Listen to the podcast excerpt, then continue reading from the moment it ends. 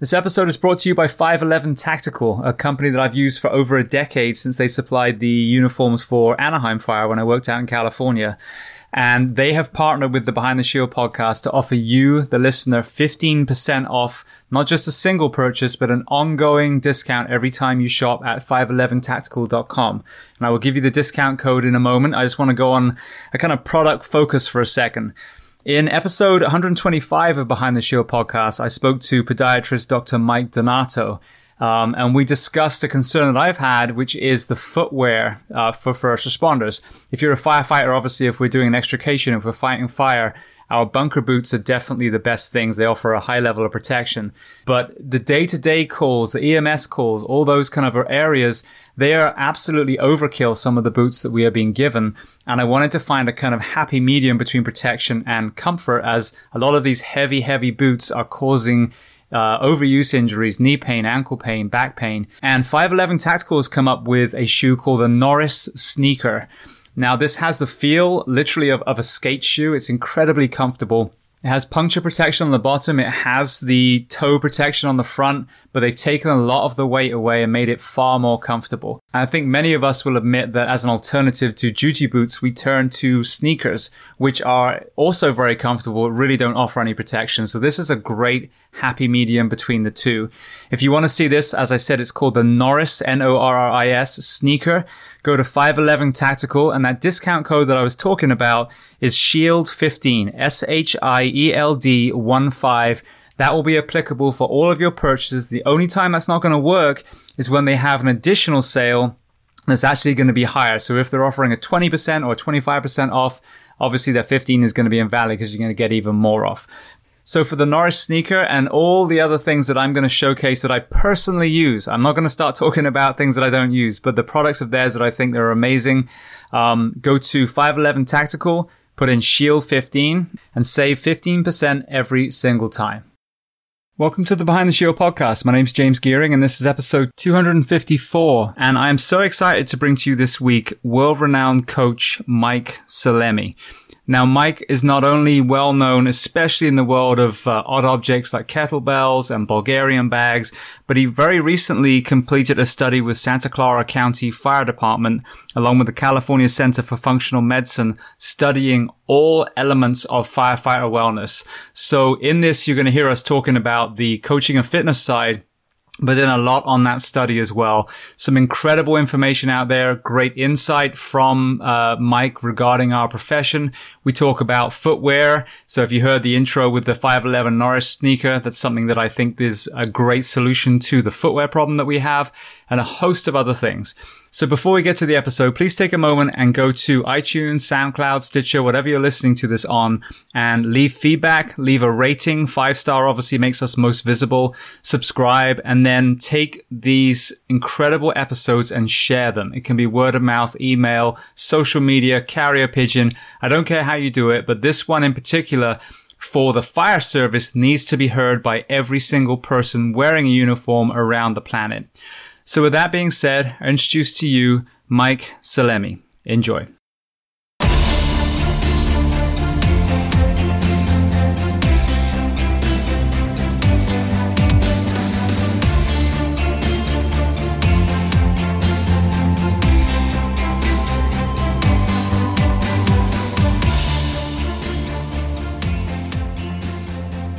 All right, Mike, I want to start by saying thank you so much for taking the time immediately after your recent trip to come on the podcast. Oh, man, thank you so much for having me. I'm really excited about it. Brilliant. Well, I would love to hear a huge amount about the, the trip, but I want to kind of start with a couple of opening questions. So first one, where are we, uh, excuse me, let me say that again. Where are we finding you on planet Earth today? Uh, so right now I'm in Northern California, about thirty minutes south of San Francisco. This is pretty much home base for me. I, I travel quite a bit, but this is this is where I would call home for sure. Excellent. All right. So were you born there or were you born somewhere else? You know, I was actually born in South Florida in uh, Fort Lauderdale, but my family and I moved to um, to the Bay Area when I was about somewhere around like seven, eight years old. So pretty much the Bay Area's been, been home ever since. All right. Now, I'd love to kind of hear some backstory. So what was your family dynamic like? What did your parents do and how many siblings? So interesting. So like both my mom and my father uh, are both from the uh, the same town in Sicily, like a really, really small town, pretty much out in the country. And so my whole family, I've got a lot of family still in Italy and in Sicily. And so my family culturally has just very strong, like, old school Sicilian roots. And, you know, so growing up, it was, you know, I pretty much grew up with my grandparents as well. We all lived in the same house. And my grandfather was a farmer. And, and so, you know, he cooked a lot of his own, or pretty much had a very, a very big garden, and was the, the, the gardener for every single person in our family, cousins, uh, uncles, aunts. And uh, so mom and dad are both from the same town in Sicily, came over here. And they immigrated through Ellis Island and then landed in Connecticut and then South Florida. Um, you know, I've got one brother, and, you know, we, outside of having just one brother, my mom's side is quite large. My father's side is quite large. So it's been, uh, being raised Italian from a young age means lots and lots of pasta from, from a young, from a young age. Well, then, so that's interesting. So obviously they come from a country where they probably, like, as you said, they farmed, they grew their own food, they cooked in the kitchen with their hands. Um, what was their impression of the kind of fast food mentality once they came over here? You know what? Like, that's interesting you say that. You know, in the house, we pretty much, you know, they, they, they everything we ate is what we what, what they cooked or what they grew for the most part. But there was definitely, you know, a transition to more of a, a Western diet. Like, as a kid, you know, I, I want as a young kid, before I really started getting serious in sports, um, you know, I, of course I wanted fast food and McDonald's and all that stuff. But still, you know, I remember elementary school, um, you know, every day took a lunch, which was some type of like pasta dish. Every dinner was usually eaten together as a family. Um, so they, they definitely still maintain that, that cultural of, of cooking what, what you grew. Um, my grandfather had just an amazing garden. I mean, I, I now, now looking back, you know, he, he's passed on. Um, looking back, I, I really can't even believe how fortunate I was to, you know, grab lemons off the tree, and he would just eat raw lemons, just hand it to you, throw some salt on it. And that was, you know, that was our treat growing up. And apples and peppers, and um, you know, they they would. My family also in Italy or in Sicily, they had uh, olive orchards. So we still, you know, up until even recently, we would still get jugs of just cold pressed, first press uh, olive oil. So I was I was very spoiled. We had my whole our whole garage. We actually had a whole wall of canning items. So from tomato sauces to olives to uh marinated vegetables. So, you know, I was quite fortunate in that regard for sure. Right. And how how has that upbringing affected the way you eat now as an adult and as an athlete?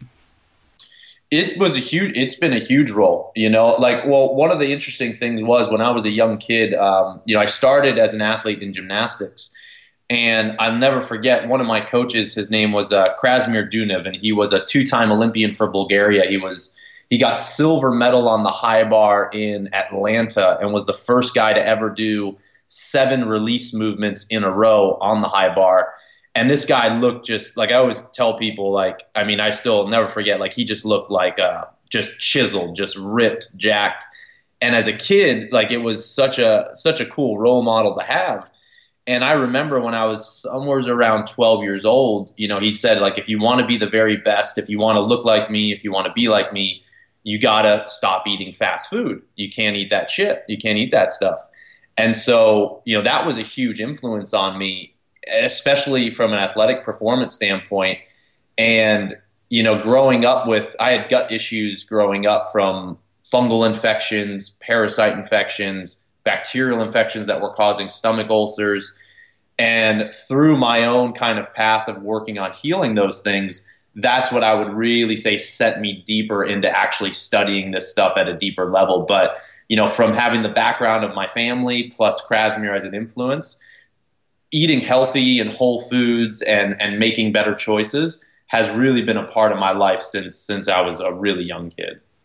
Brilliant. Now, it's interesting that you say that, because when you take a step back and look at kids growing up now in the U S, their heroes are telling them they eat Big Macs and they drink Gatorade or Pepsi or Mountain Dew. So, you know, I made an observation. I talked about this a few times on, on the podcast, where the World Cup, the soccer World Cup we just had, was sponsored by McDonald's. And, you know, it, it's it's a very dangerous thing where you take our physical, you know, specimens, our athletic role models, and you allow them to endorse things that are really causing ill health in our country.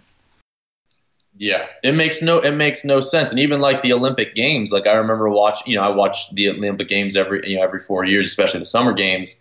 And you'll just see a lot of those sponsors, McDonald's, Coca-Cola, et cetera. And I've got, you know, buddies who've gone to the Olympics, and it's just, you know, they said it's everywhere. Like you can get anything you want there. But, you know, the fast food especially has, because of, you know, the dollars behind it, um, it just doesn't make any sense when you think of like peak athletic performance, health, wellness, and then having a McDonald's sign right next to it. Yeah, I agree. All right. Well, just, just staying with that for one more moment. Um, The, the the eating together, that's something that's huge. It's something that we've really coveted in the fire service, you know, in the fire station. The, the dining room table is definitely the kind of nucleus.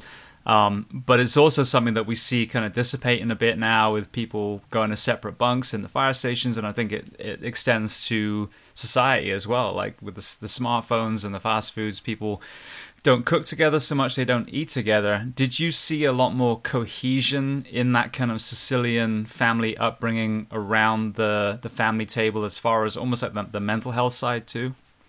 Yeah, certainly. I mean, that's that's where we kind of like would recap the day. That's where that, that you know, it, it was so much more than just food. I mean, it was community, it was connection.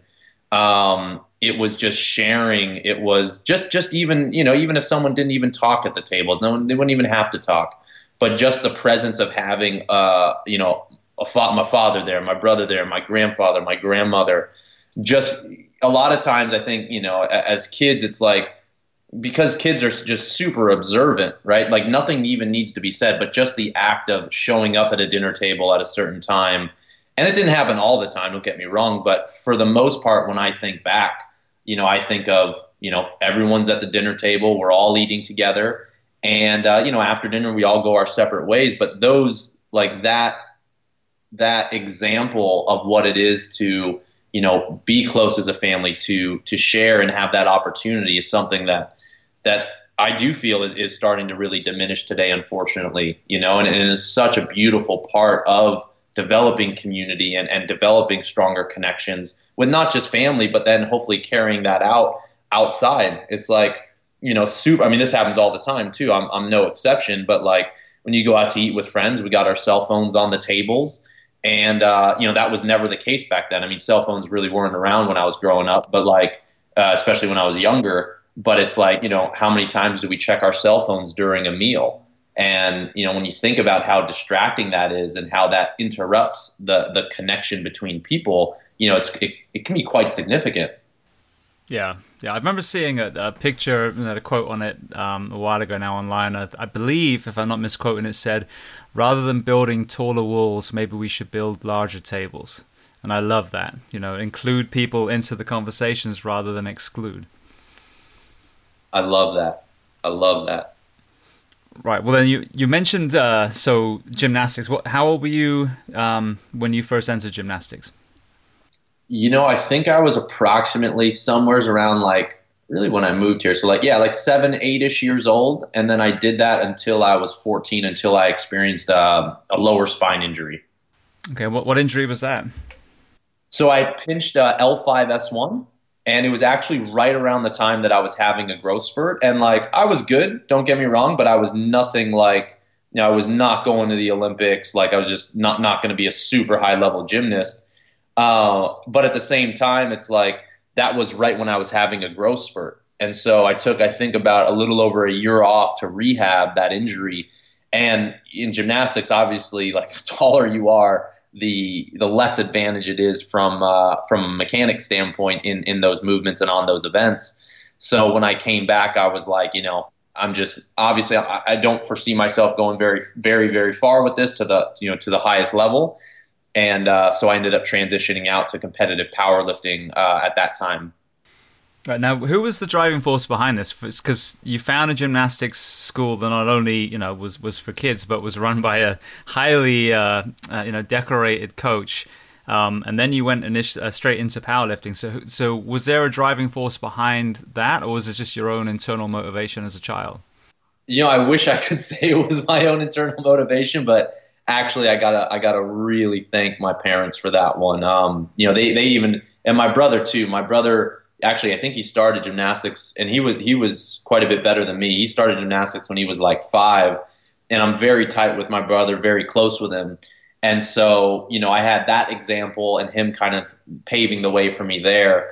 And then my parents were just strongly, strongly encouraging it. And especially in the early years, like, I don't think I really enjoyed gymnastics until I started working with Krasimir as a coach. Uh, before that, I, I mean, I still enjoyed it, but I was at Stanford University as part of their program.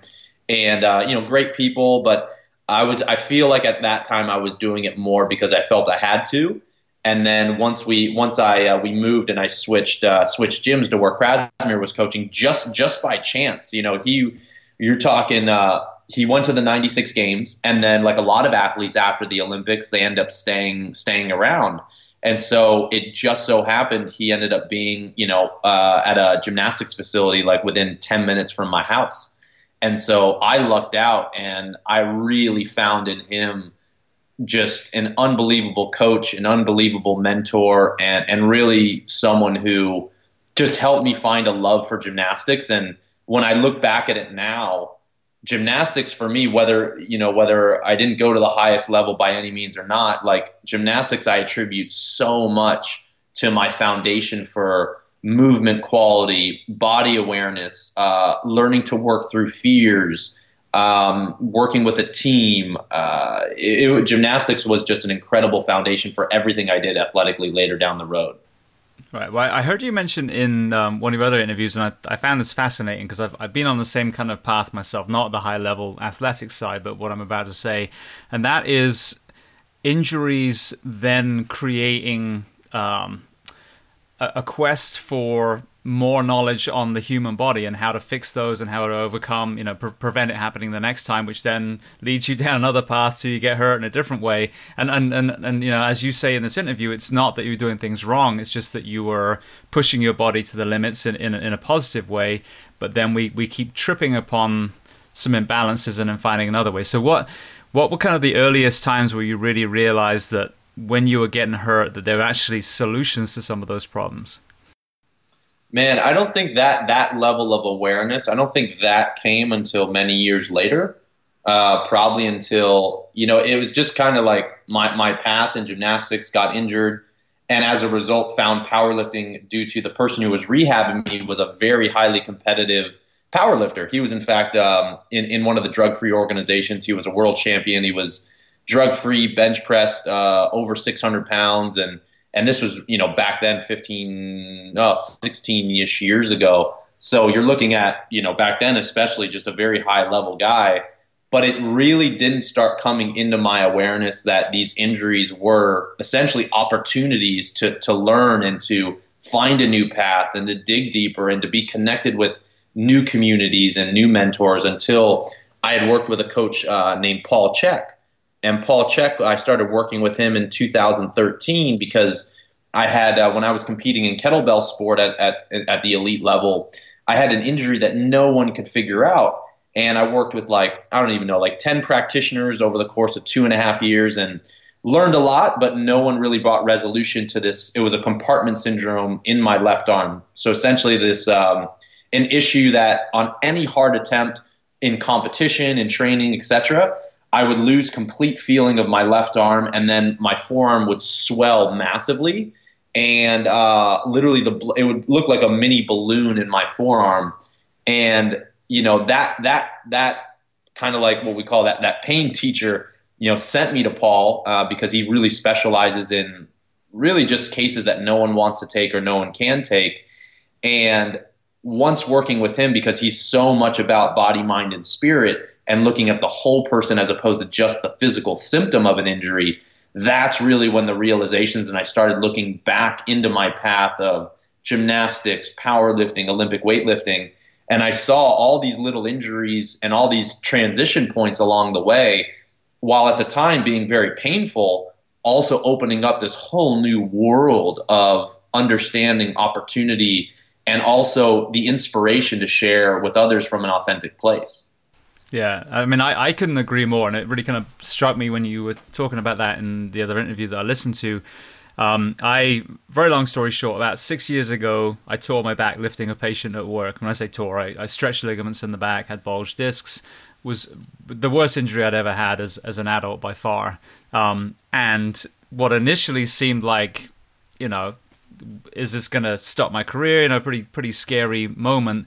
Um, the knee jerk immediately from the workman's comp and the, the physicians that we were sent to was, well, take all these pills and there's probably going to be surgery. And I was like, no, that's, that's not the way that I'm programmed. So I immediately started looking into chiropractic and, and the P T, and then stumbled across a thing called foundation training, which was uh, Eric Goodman, Doctor Eric Goodman.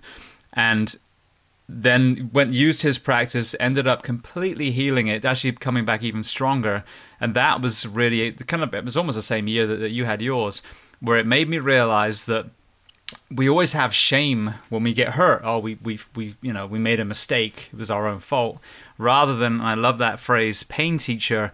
All right, here's where I am now. First, let me address what's, you know, causing this, and then let me work out what led to that. And then, as you said, then let me tell everyone else so they don't make the same mistake. yeah. Yeah. And that's the power. That's the most powerful teacher out there, you know, because when you can speak from that place, you're you're not speaking and, and sharing from like a head full of knowledge, right? You're speaking from an authentic felt experience. And, you know, that that's really what I found people to relate to, to most. And that's really, that's why I get so passionate about it. And that's why I'm sure you're so passionate, you know, about sharing that with, with not only just family, friends, coworkers, um, so that people, you know, I think whether it's from a professional standpoint or from an athletic standpoint, I mean, one of the worst things as an athlete is to be like, is to be stopped in your natural progression or your natural evolution towards moving towards your goals. And so while they are, they can be beautiful teachers, it's like, if we have the ability to avoid those, those pitfalls or those, those, those setbacks that can put us back for, you know, six months, a year, two years, then man, you know, it's like we can go a lot further uh, potentially. So that that's, you know, I, I see that in, in what you've just shared in your journey. And, you know, I think that's, that's amazing. That's, that's very cool to hear. Right. Now with Paul Chek, was, was that when you were first introduced to kettlebells, or do you use them before? No, I was using them. Shoot. I was using kettlebells approximately, I started competing somewhere around two thousand nine, and I was using kettlebells when I was training in powerlifting. I was first introduced to them by um, there's a, a well-known powerlifting gym in Columbus, Ohio called Westside Barbell, and I was training out there when I was competing in powerlifting. And so we're looking at like I think approximately two thousand five or so is when I first was was kind of, uh, was introduced to kettlebells. Brilliant. Yeah, I, I had uh, Matt Wenning on the show, and I just just released uh, A J Roberts today. Both of those were Westside grads as well. Oh, wow. Okay, fantastic. Yeah, I just uh, just connected with, with A J recently at a conference. Oh, brilliant. Yeah, very, very humble guy. Fellow Brit as well. Um, okay, so then so what I'd love to do is explore the kettlebell side a little bit first, because I, I, I know that you were the competition side, which I want to delve into a bit, and then also the kind of hard versus soft, because even though like a lot of my community is exposed to the CrossFit side of, of kettlebells, you know, obviously there's a lot more depth than than what we're normally exposed to. So firstly, if you wouldn't mind explaining the, the hard versus soft uh, philosophies. Yes, yeah, certainly. So what we're what we're kind of referring to, if, if maybe some of the listeners aren't familiar with like hard and soft. So the hard style um, doesn't necessarily mean it's, it's like harder. Um, but essentially these, these two styles, what, what you're going to see is, so if we, if we take it back to, to Russia, so, you know, I, I was fortunate enough to travel to Russia and, and was able to meet with a bunch of really cool people and, and learn a bunch about the strength history out there. So typically a hard style way of lifting, um, it was more in the United States, at least when it was popularized, was by a guy named Pavel Tsatsouline. And so you're looking at like nineteen ninety-nine. And in that style of lifting, that's in Russia more or less the way that they're going to be conditioning younger athletes. So whether it's elementary school kids, middle school kids, and it's a very foundational way of lifting. If you look at the mechanics of the movements, you kind of have two broad classifications. You have ballistic or like explosive type lifts, which is going to be your swings, your cleans, your snatches. And when you see those lifts, those are going to be pretty much when most people think kettlebell training. That's usually the first style or technique that they're going to be exposed to and think of. And it's that very explosive hip snap. Um, so in CrossFit gyms, probably ninety-five plus percent of them are using, for example, that style of movement. Very good for speed, speed endurance, uh, power. And then in also that system of kind of hard style education in the United States, they also go over and, and share what's called grinding-based lifts. So those are going to be like your slower strength-based movements, whether it's your overhead presses, your Turkish get-ups, your squats. And as I mentioned earlier, that kind of school of thought is is is fantastic, and it's very good to develop an exquisite base of strength and of competency in the most foundational lifts.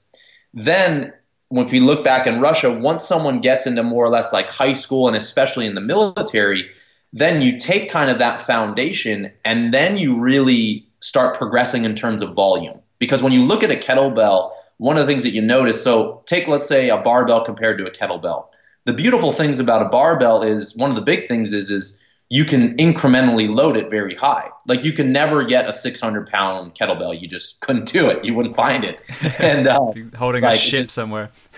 Yeah.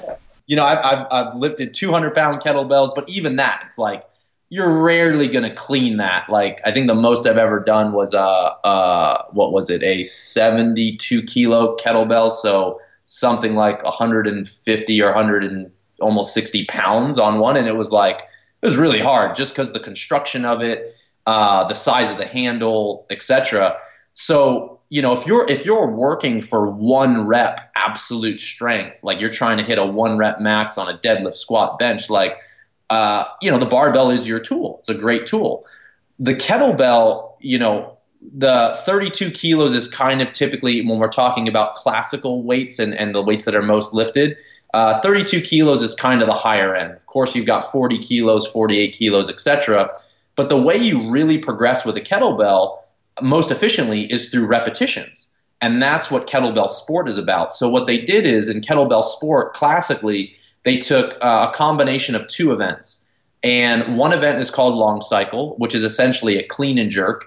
And men in the professional division compete with two thirty-two kilo bells. So about seventy-two-ish pounds in each hand, and you cannot stop. You have to, the only rest period you have is in the rack position at chest level or when the bells are overhead and the elbows and the legs are fully locked out. So you repeat clean and jerks nonstop repetitively for ten minutes without a break. And so it requires exquisite, exquisite strength endurance. And that is the primary way in which they condition the Russian military. So once you have that base of strength, you take that base of strength, and then the mechanics slightly change. So they call it uh, the soft style, as, as you were saying, James, because if you observe both types of movement side by side, one thing that you'll notice is the soft style or the more, let's say, kettlebell sport inspired way of lifting is much more relaxed. The breathing rhythm is different. It's the mechanics almost look like a pendulum or like a like a child swinging on a swing set. And so everything about that form of lifting is all about energetic and mechanical efficiency. And so ten minutes nonstop, that's long cycle. And then the other event you can compete in is uh, what's called biathlon. And that is ten minutes unbroken of a double kettlebell jerk. So chest to overhead, chest to overhead nonstop. And then you come back and you do a single kettlebell snatch with one hand switch in ten minutes. So maybe you switch, you do five minutes on the right arm, five minutes on the left with a single thirty-two kilo bell, and then they take the combined score of both those. So that's kind of, uh, in a nutshell, more or less the the benefits of both sides. Like what I love, love, love to see in CrossFit gyms and gyms out there is an understanding of how, when, and why to utilize both. Because, for example, if you're in a WOD, not saying that you couldn't use a hard style explosive technique, that can be great. But if you really want to be as efficient as possible and you want to beat the guy next to you, you're going to really want to learn breathing techniques. You're going to want to learn how to be efficient with the movements. Um, and so with that, you know, you, you can, man, it, it, it's incredible. If you really master the soft style, uh, what you can do from a performance perspective as well.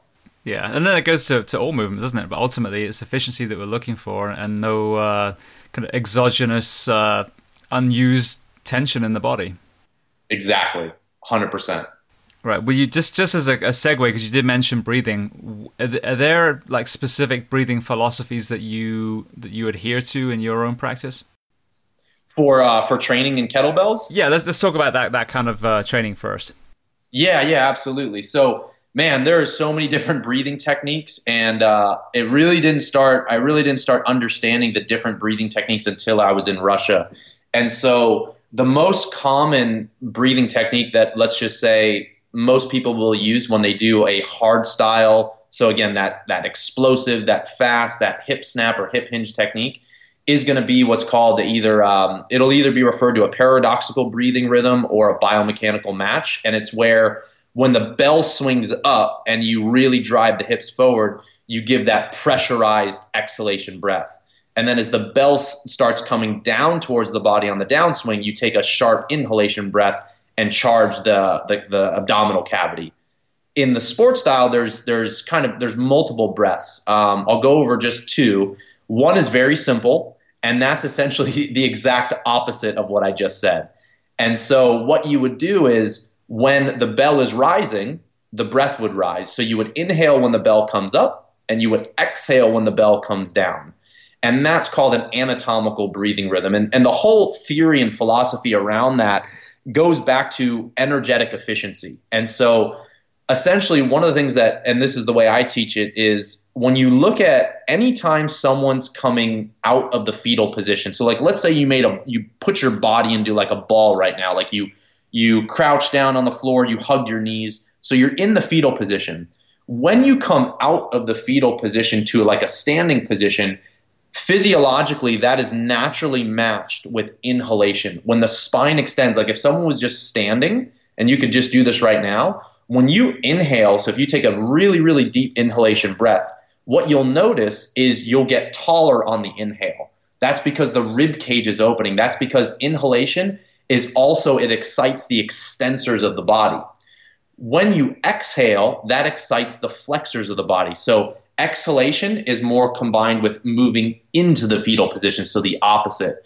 So when you combine that type of breathing rhythm, it works exactly with our natural physiology. When you extend, you inhale, that excites the extensors, that brings you into a standing position. And when you go into the downswing, you would exhale. The only, you know, the only thing that that I found with that breathing rhythm, that can get someone really, really far, it certainly can, but when I was in Russia, I learned this this combination breathing rhythm of both of them.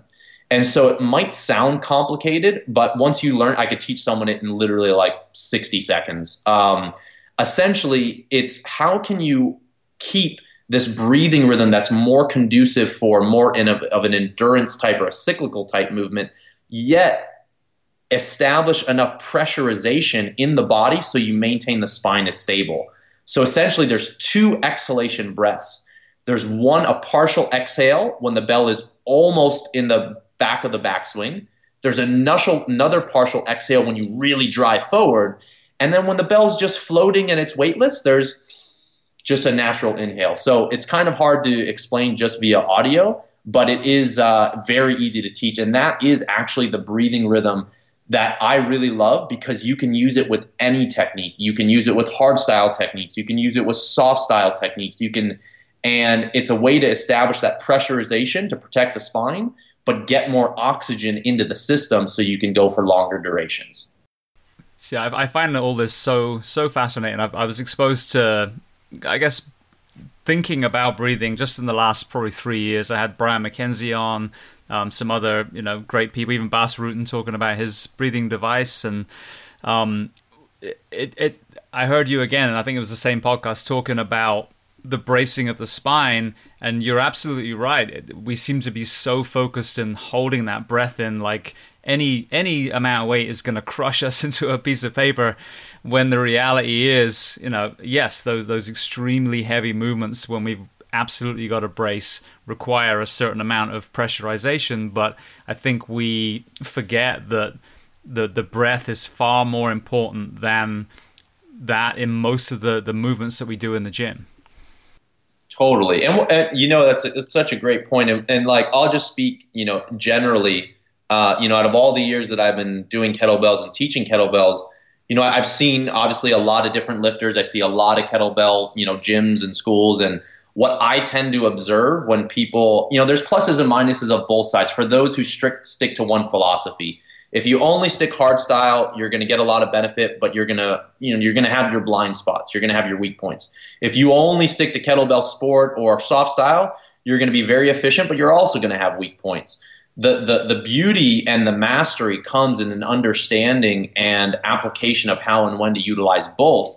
And if all you do is that, you know, that super um, uh, restricted, rigid type breathing rhythm where, where, you know, where you're holding your breath, you're pressurizing one hundred percent all the time, you're going to have a most more than likely you're going to have a very rigid body.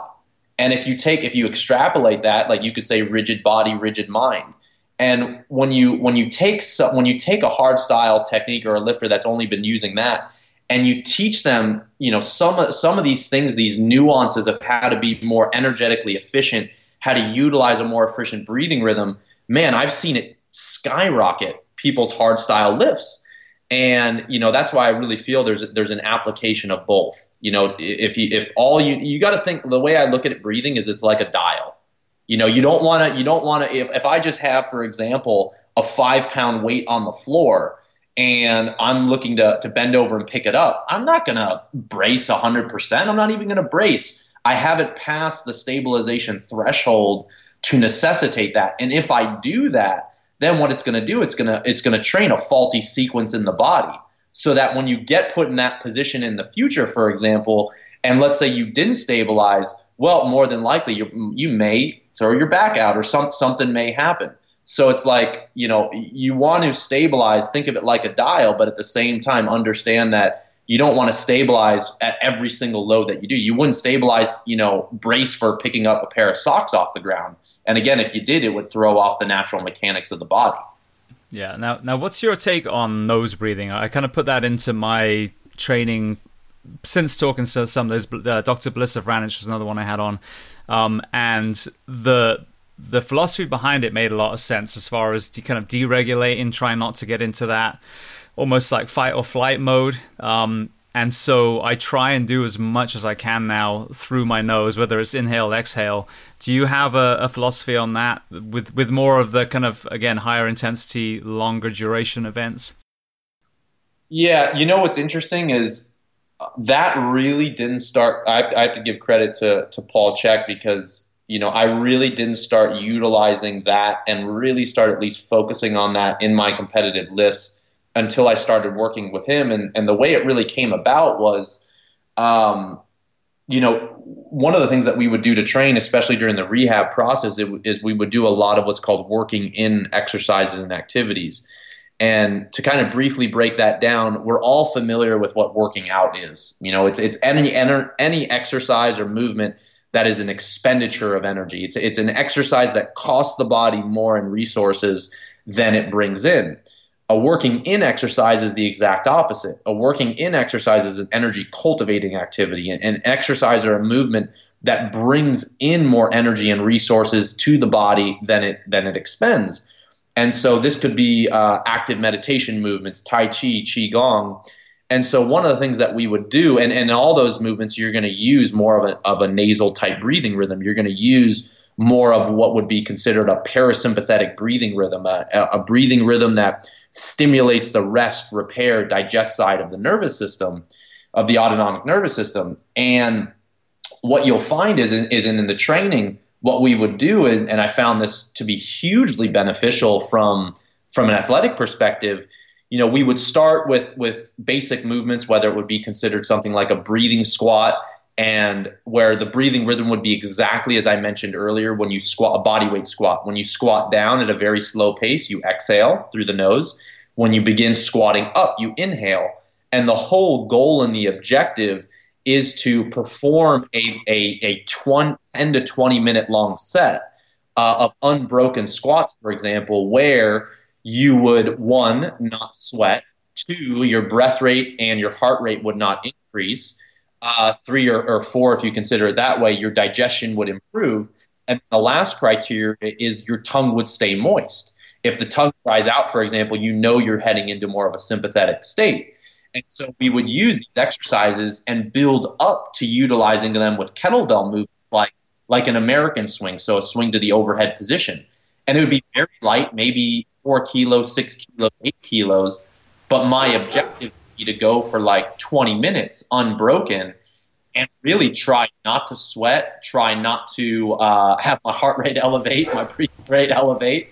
And what I found was is that just trying to do American swings with that type of criteria and working over the course of six months to be able to do that for ten to twenty minutes, my gosh, when I got into competition and I'm on the platform and normally in a ten minute set, I might be going like, you know, sympathetic, my heart, I might be, you know, start breathing heavy at minute one or minute two. Now that got prolonged to minute three, four, five, and six. And so when you would see other competitors on the platform, they may be losing steam earlier, whereas I was setting myself up from that perspective to go longer. And the nasal breathing was a huge part of that just because of, of the parasympathetic nervous system effect of, of that of that breathing rhythm. Yeah. yeah. Sorry, sorry for the dog barking in the background. Then someone's knock, knocking on my door trying to tell me about Jesus, but they, they've gone now. The, the, a German Shepherd's good at dissuading cold quarters. Um, Anyway, uh, so so yeah, and I agree completely. And I, what I found was uh, a great application of that in, in the CrossFit world was the um, uh, E M O M. So you know, normally you do about thirty seconds of work. That thirty seconds immediately trying to deregulate and focusing on that breathing through the nose. It was incredible how close to one hundred percent you were by the time that second minute started again. Mm. Yep. Yep. Exactly. Yeah. All right. Well, then I want to just switch to, to one more thing, and then I really want to start exploring what you're doing with uh, Santa Clara Fire Department. But um, the the other things that I've seen you working with are the Bulgarian bags and the Hertz bands. So I'd love to hear a, a little bit about how you kind of found yourself with those tools and, and what you found as an athlete when you started to use them. Sure. You know, I found those tools probably about the Hertz band more recently, just in recent years, but the Bulgarian bag about twelve years ago. And anyone who loves kettlebells or unconventional training who's listening to this, I mean, the Bulgarian bag is the perfect, perfect, perfect complement to those types of training. It can be certainly a standalone training. Uh, I tend to use it because I love kettlebells so much and I've gotten so much benefit from them. I tend to incorporate Bulgarian bags in with, with those tools and, and other unconventional ones I use. But the Bulgarian bag, when you look at the history of the tool, it was developed by the former U S Olympic wrestling coach, uh, Greco-Roman wrestling coach, a guy named Ivan Ivanov. And he was an Olympian for Bulgaria. And he first developed the bag when he was the coach at the Olympic Training Center. And he wanted one single tool that he could use with a group of his athletes that he could take on the mat, meaning it because it's a soft tool, it's made out of, uh, of leather, use on the mats without damaging the mats, that he could train at that time specifically, specifically for muscular endurance training. And he wanted a tool that could mimic a lot of the needs and a lot of the movements of wrestlers. So when you look at wrestlers, you know, they have to have not only exquisite strength, speed, power, flexibility, coordination, muscular endurance, but they need to be strong from awkward positions. They need to be strong in every single plane of movement, front to back, side to side, and rotation. And then they need to be exquisitely strong in every single movement pattern, squatting, bending, twisting, pulling, pushing, gait pattern, you name it. And so he developed this tool, and you know, I first used it to, to complement my kettlebell movements, but to be honest, I really didn't know the potential of it until the last maybe four or so years when I traveled to Boise to work with, with Coach Ivan, and now I teach certifications for him.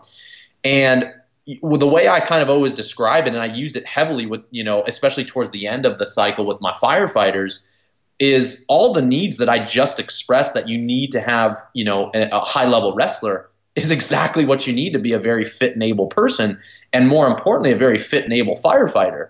Moving from awkward positions, there's a lot of grip involvement as well with that tool, rotational movements, picking up objects from low positions to high positions, being explosive. You know, uh, we're always more most likely to get injured in the plane that we train the least.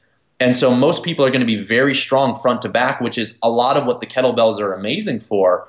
But in rotation, you know, I would say you certainly can train rotation with kettlebells. You you absolutely can. It just typically requires a little bit more technicality, and you're not going to have as much freedom or range of mo- or freedom of movement as you would with the bag. The bag was designed for explosive rotational movements. And so it's a perfect complement. It's it's a it's a phenomenally fun tool. I've been for twelve years. My, my this the bag I've been using ninety percent of the time for twelve years has just been twenty-six pounds, which is a testament, you know, to to how different the tool is from other tools out there. And I've really just gotten so much enjoyment from that tool. And and you know, briefly on the Hertz bands are they're they're I always say they're like the industry's Uh, the health, fitness, performance industry's biggest kept secret, because they're really only bands. Like I could put them in my, my my fanny pack if I wanted, but the beauty comes in the creativity of the movement that Coach Ivan developed with it to once again develop all those needs that I spoke of for his wrestlers. So when you, if anyone watches my Instagram, you know I, I sometimes will post videos and you'll see these, you know, dynamic movements, combination movements, multi-planar, multi-pattern movements. And I could train a group of twenty firefighters and just literally hook a band up to a corner of a fence or the bottom of my, the rail on my truck. And I can take them through so many of the movement patterns that they would need on the, you know, at, at the station or on, on a site um, with just a band. So really an incredible tool that's very empowering to share with people. Yeah, and the band, not only the movement patterns themselves, but it also seemed, just like you were saying, like a great tool to take if you travel. I mean, even even if a hotel these days says it has a gym, you know, it don't, normally doesn't have a gym.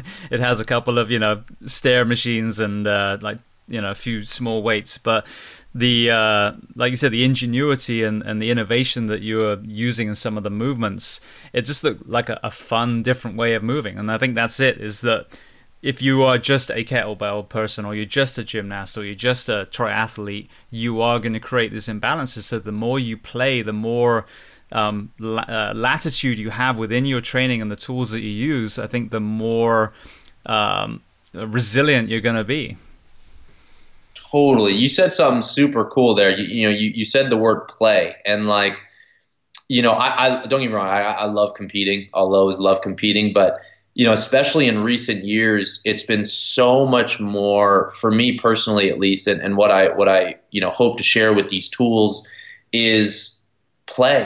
Like, you have to be technical, don't get me wrong, because obviously, you know, you're dealing with heavy objects and you want to have a level of technical skills so that you can truly play. Like, first you have to know the basics and the foundations, but once you get the basics and, and you understand kettlebell training and, and kind of those both styles that I was sharing earlier and the basics of the Bulgarian bag and the bands, man, like the time just goes away. Like I now, I mean, I, if I have a time I got to get in and out, of course, I'll, I'll respect that time constraint. But if I don't, it's just just I look at it more as as play than I do working out. Like, and that's been one of the biggest shifts. And I honestly believe kettlebells, Bulgarian bags, bands, and some of the other tools like the soupless ball, for example, or mace bell training, uh, those for me are so much more about expression and play. And when you can incorporate that, the byproduct is phenomenal and high levels of physical fitness and strength. Um, but it's almost just as a byproduct of you having fun, which is a very different relationship to weight training that I ever had in the past. Yeah. And another area I've noticed, and I don't know if this is your observation too, with some of the firefighters you work with, is implements like the barbell, the gymnastics rings are intimidating to a lot of people. When I first came across uh, Julian Pinot and, and Strong for, excuse me, Strong Fit, Um, and really was exposed to sleds and sandbags and things like that. A, it, it was fun as well. Like, there was very low skill, and you know, now it was much more of a mental game than anything else. But I, when I started bringing it to the firefighters that I was training, I realized they weren't intimidated, because you just say, push that sled from here to here. That's it. You don't have to snatch it. You don't have to do anything. You know. So I think that's the other side of it, is not only, you know, is that play and fun side, but also, when you remove a lot of that technical skill required for some of the more complex exercises, the intimidation factor goes away, and then people then find that love for moving and exercise versus that fear. Totally. Yeah, that's just such a great observation. Yeah, because, I mean, even, I mean, if you try and teach a group of firefighters or whoever, you try and teach them a kettlebell snatch, I mean, that's that's a movement, obviously, that has quite a quite a high level of just prerequisites in the body, from shoulder mobility to, you know, spine health, uh, to the awareness of it, and then you have the kettlebell flipping over. But when you take a lot of these, you know, just lower skill movements, then they can really focus on, on the task at hand a little bit easier, for sure. Unless you had the ability to spend, you know, more time with them, you know. Yeah, exactly. All right. Well, that's a good segue to Santa Clara Fire. So I would love to hear about what you guys have been doing this last year. Man, that was that we wrapped it up in August, and that was one of the most, honestly, if not most fulfilling project I've ever been a part of. I, I mean, I'll, I work primarily with fitness, fitness pros, trainers, uh, combat athletes, and I'd worked with some firefighters in the past, but this essentially was a six-month pilot study that we ran with uh, Santa Clara County Fire and an organization called C C F M, which is the California Center for Functional Medicine. And essentially what we ran was, it was six months of the California Center for Functional Medicine ran, um, if I recall, it was five different modules over the course of six months. So the first module, for example, was nutrition intervention. Then they covered stress, sleep, cancer, and then like an integration uh, wrap up at the end. And through each module, what was so cool is, I mean, we had some great sponsors involved. So we a lot of this was to get data, to essentially help transform the health, wellness of firefighters nationwide and worldwide, and to prove it, most importantly, to prove it. So there was a lot of data collected. Every firefighter got Oura rings uh, to test their sleep and stress, core, stress scores and H R V on a daily basis. They ran super in-depth uh, lab panels, uh, body fat analysis, obviously. Um, also, they were wearing C G Ms, or continuous glucose monitors, and they wore them at different times during the study to check their uh, responses to the foods that they were eating from a blood sugar perspective before the nutrition intervention and the diet changes, and then after. And so every single month these guys had, there was um, C C F M came out and did a whole lecture, a module, and then a presentation, and then had an action plan.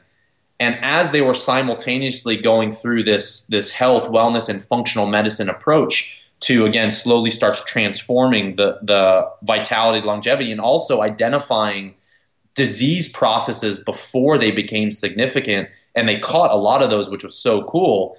Um, my focus was on the, on the physical side. And so what I did is I took, we had eighteen volunteer firefighters from all different ages and levels, from Uh, firefighters that had been apart for just a few years, uh, to we had the captain involved, and uh, and the chief, I'm sorry, as well. Uh, people working forty hours a week. I, th- I think we had like three or so people, to most of them being on the line. And it was amazing. So in the beginning, I ran orthopedic assessments on everyone. So running like structural assessments, checking for postural imbalances to scoliosis to Uh, dysfunctions at all the joints, and uh, core dysfunctions, breathing dysfunctions. And then every single month, from essentially like a corrective phase, so correcting the imbalances that these guys had, every single month it went from corrective to what we would call like base conditioning or general conditioning, to transitioning into firefighter specific training. And then finally, the last two months was like higher performance firefighter uh, training. And so it, w- it was just an amazing experience. And again, the whole goal was to reduce the rate of injury. You know, I was fortunate enough and blessed to do some ride uh, ride along with the guys, and just become very close with a lot of them, and to have an understanding a lot of where their injuries come from, from breaking down ceilings to, you know, lifting these just hot, heavy, awkward objects from awkward positions under stress with little street sleep. Um, It was an amazing experience and a learning experience for me. And as I mentioned, it was just hugely fulfilling to see the transitions and the and the changes. Brilliant. All right. Well, then, so now you have that perspective. I, I hold, you know, a, a good firefighter that takes their job seriously, takes their training seriously, to be an athlete as well. You know, I hold them in the same realm as a special forces soldier and anyone else. Um, when you were comparing the overall health of a, a firefighter, you know, X amount of years into their career what were you seeing versus the same kind of athlete that you would see outside the fire service? So interesting. So first thing, you know, I think you hit the nail on the head. When you look at the needs of firefighters, so they actually are, in my in my opinion and in my experience, they need to be some of the highest level athletes out there, because when you consider the implements that they're lifting, when you consider the gear uh, that they're wearing, when you consider the environmental conditions, when you consider the visual component that could be impaired when they're in smoke, when you consider the movement patterns, the planes of movement, when you consider the stress, the sleep, all those factors, you know, when I'm in kettlebell sport, don't get me wrong, it's a brutal sport. I can't set the bells down for ten minutes, but that's a very controlled situation, right? That's just me lifting, you know, one hundred fifty pounds for ten minutes, but it's on a smooth surface. It's one movement in one plane, the variability of the conditions. So uh, when you're talking about a well-rounded elite athlete, I honestly consider uh, – serious firefighters to be at the highest level of, of athleticism. And what I found is, you know, with at least the group that I worked with, you know, there was, it was interesting because we had quite a variance. We had some people that already came in quite fit, CrossFitters and stuff like that.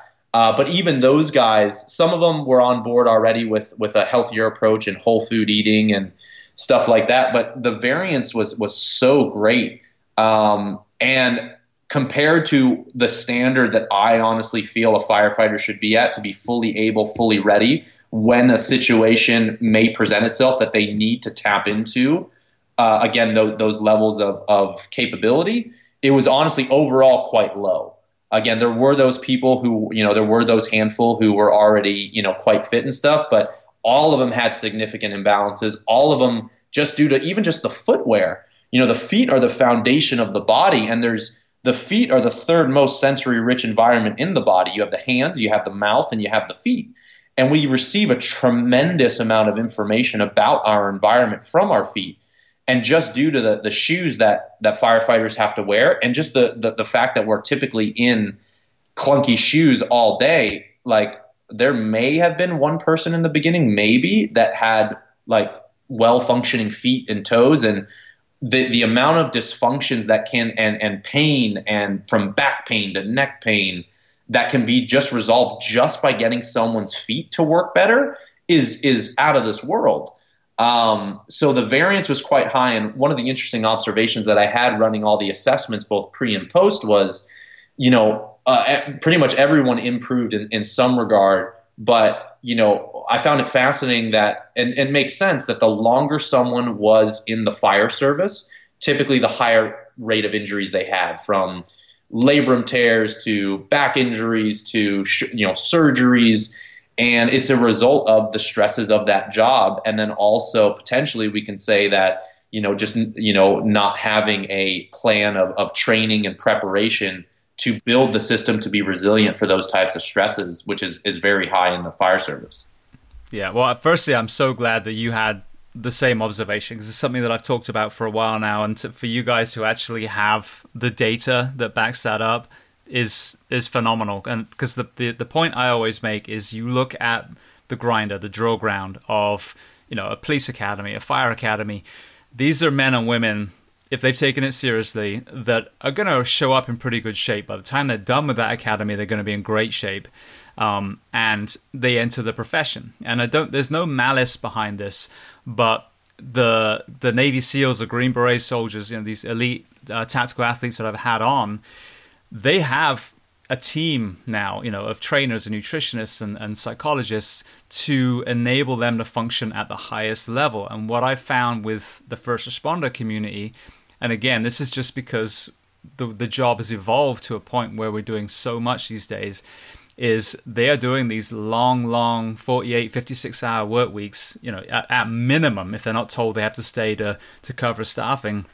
And so these these fit, motivated, resilient men and women are being broken down. And just like you said, you know, the lack of sleep is contributing, I think, to the injuries because they're not able to heal, especially the ones that take it seriously, that do the extra training. Um, and then, you know, the hormonal side is, is taking a shit, for lack of a better word. So the, the desire to to train, you know, the the the uh, hormonal imbalances, testosterone's in the toilet. Um, so it's a double-edged sword. Of course, we have ownership as responders to overcome that and certainly own what we do on our days off as well. But I really feel like the environment that they are in at the moment, the shifts, you know, the length of the shifts that they work, meaning the work week, um, is setting them up for failure, not success. Totally. Yeah. Yeah. I would, I would totally agree with, with everything. And like, you know, the, the hardest, I mean, the sleep is, is some of the hardest thing. You, you cannot like, you cannot get back sleep. So let's just say you slept, I don't know, three hours one night and you tried to sleep fifteen hours the next night. It's not like you, sleep doesn't work like that physiologically in the body, right? It, it's, you could not recoup the extra hours that you missed. And so, uh, I would say just, just the sleep stress alone for first responders, especially firefighters, is just a very hard thing. And so to, to face, and, and that's also why it, it's, it's like, you have to have, at least in my opinion, in my experience, you have to have all your other ducks in a row, or to at least to the best of your ability. I mean, no one's going to be, you know, perfection is an illusion, right? But like, if you think about all stress in the body summates, and the body interprets all stress at, at, at the nervous system level as the same. So the body cannot distinguish between sleep stress, uh, being, uh, you know, lifting stress, relationship stress, food stress. And so if you're already at a disadvantage and being quite stressed from the sleep, and you're eating, you know, less than healthy foods, and, and you're under relationship stress at home or whatever it is, you know, that is what over time contributes to a lot of the diseases and a lot of the even, even mental health conditions or whatever it is, uh, that we tend to see a lot of times in, in the fire service, unfortunately. You know, it's just that that sleep is such a crucial part for a healthy and, and well-functioning body. So if that's something due to just the nature of the work, that's just, you know, an indication that we need to look in these other areas and do our very best to make sure that we're managing ourselves well in, in the other areas that we have more control over. Yeah, no, I agree one hundred percent. And it's the working in, like you said, I mean, to use your phrase, for the individual, the working in is the self-care, the sleep deprivation, the nutrition that we can do when we're, you know, on shift and off shift. But the employer has to understand as well that there needs to be working in for these men and women. And and um, I think the solution, a twenty-four hour shift, is what works in the fire service. And I don't think twelves would be an improvement. I think it'd be even worse. But it's that space between, like you were saying, we can't get back that sleep that we lost that one shift, but we can certainly add another quality night's sleep between the next shift. So I think the the, the twenty-four forty-eights that are standard with our fire service at the moment, if it became a twenty-four seventy-two, which would be a forty-two hour work week, God forbid we work the same as a regular civilian, um, then that would, I think, allow that, you know, quote unquote working in to give them one more day of rest and recovery, and then really set them up to to crush it for the next shift that they work. Yeah, exactly. And, and two, like one of the things that I just thought of hearing you say that is, you know, it's it's a lot about, you know, our understanding, education, and perce- perception around this stuff. Because like, you know, one of the things that I remember, and uh, I, I didn't know the exact financials of everything, but like, I remember in like one conversation, I think it was with the chief or just having a conversation with the guys, like if just this study like uh, took away just one workman's comp or one injury, like the whole study or something like that would have paid for itself. So it's like, if, if just these little changes, they can go so far. And when you understand how much it costs when someone's injured and on workman's comp, just one person or two people or three people, not to mention the quality of life when someone retires, because so many people, like, you know, uh, so many firefighters are, are getting cancer or heart disease in just a few years after retirement. So it's like you work so hard, and, and, and it's such a noble profession, but unfortunately you can't really enjoy it as much after, because of, of, of the stress that you, you know, that, that you've been under. So just a little bit honestly can go such a long way. And it's just, it's just a change of, of mindset around looking at health, wellness, and a lot of this stuff. Yeah, I couldn't agree more. Well, well, back, back to the, uh, the physical side, because I'm curious about this. So what was some of, or let me rephrase the question.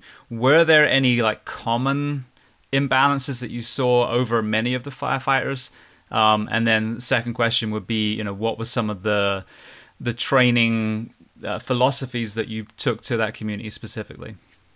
Yeah, so what I would say is, you know, a lot of the imbalances were honestly pretty common to the to the normal everyday person, but the reason why the imbalances or the injuries happen were typically more of on-the-job issues. And so I saw a lot, like pretty much every, at least starting the study, uh, I saw most most everyone with with foot and ankle dysfunctions, and that's usually due to wearing shoes and also the shoes that they wear, because Um, like for example, to do a squat or to even step up on the rig, like to climb, you know, the, the stairs into, into the rig, like the knee has to migrate forward of the ankle, right? Like if the knee, or so if the ankle doesn't allow for the knee to move forward of the ankle, then what's going to happen is the arch of the foot is typically going to pronate or start pancaking out. And once that happens, that's going to start causing knee issues. And so one of the things that I looked at was mechanics, for example, not only of the foot, but of an actual real-world situation of observing the uh, foot, ankle, and knee and hip complex when someone steps down from a step and steps up, looking at where the compensations are. And most all of them had, as a result of the foot and ankle issues, ha- were either already were having, you know, some knee issues, or were kind of on the way to having knee uh, and hip issues later down the road. So I saw a lot of that stuff. Um, I saw a lot of shoulder injuries, and that could be attributed to a number of things. Um, you know, from what I observed, like just from the heavy implements, the heavy objects, um, the lack of overhead range of motion that most people had, and uh, from their shoulder and, and upper back complex, and then being able to, being forced to like pull a hose off the rig, or like uh, shoulders and neck too from breaking down ceilings and being in that repetitive position, in that repetitive pattern, but not having the mobility, control, flexibility to put the shoulder in that place. Um, so that was really common.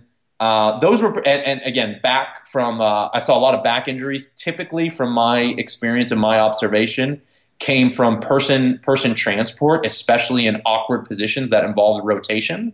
So a lot of backs, a lot of shoulders, and a lot of feet, uh, foot and ankle dysfunction was kind of the the overarching theme from what I saw. Right. Now, it's interesting to say that because I had a podiatrist on a while ago, and we and we talked in depth because it's it's been something that I've observed as well. I like to train barefoot as much as I can. Um, it's funny, I retired from the fire service just over a year ago, so I haven't worn duty boots, and my feet have completely flattened out, nice and wide again now. Um, But the the one of the sponsors of the show, five eleven Tactical, just recently released what they call a Norris Sneaker.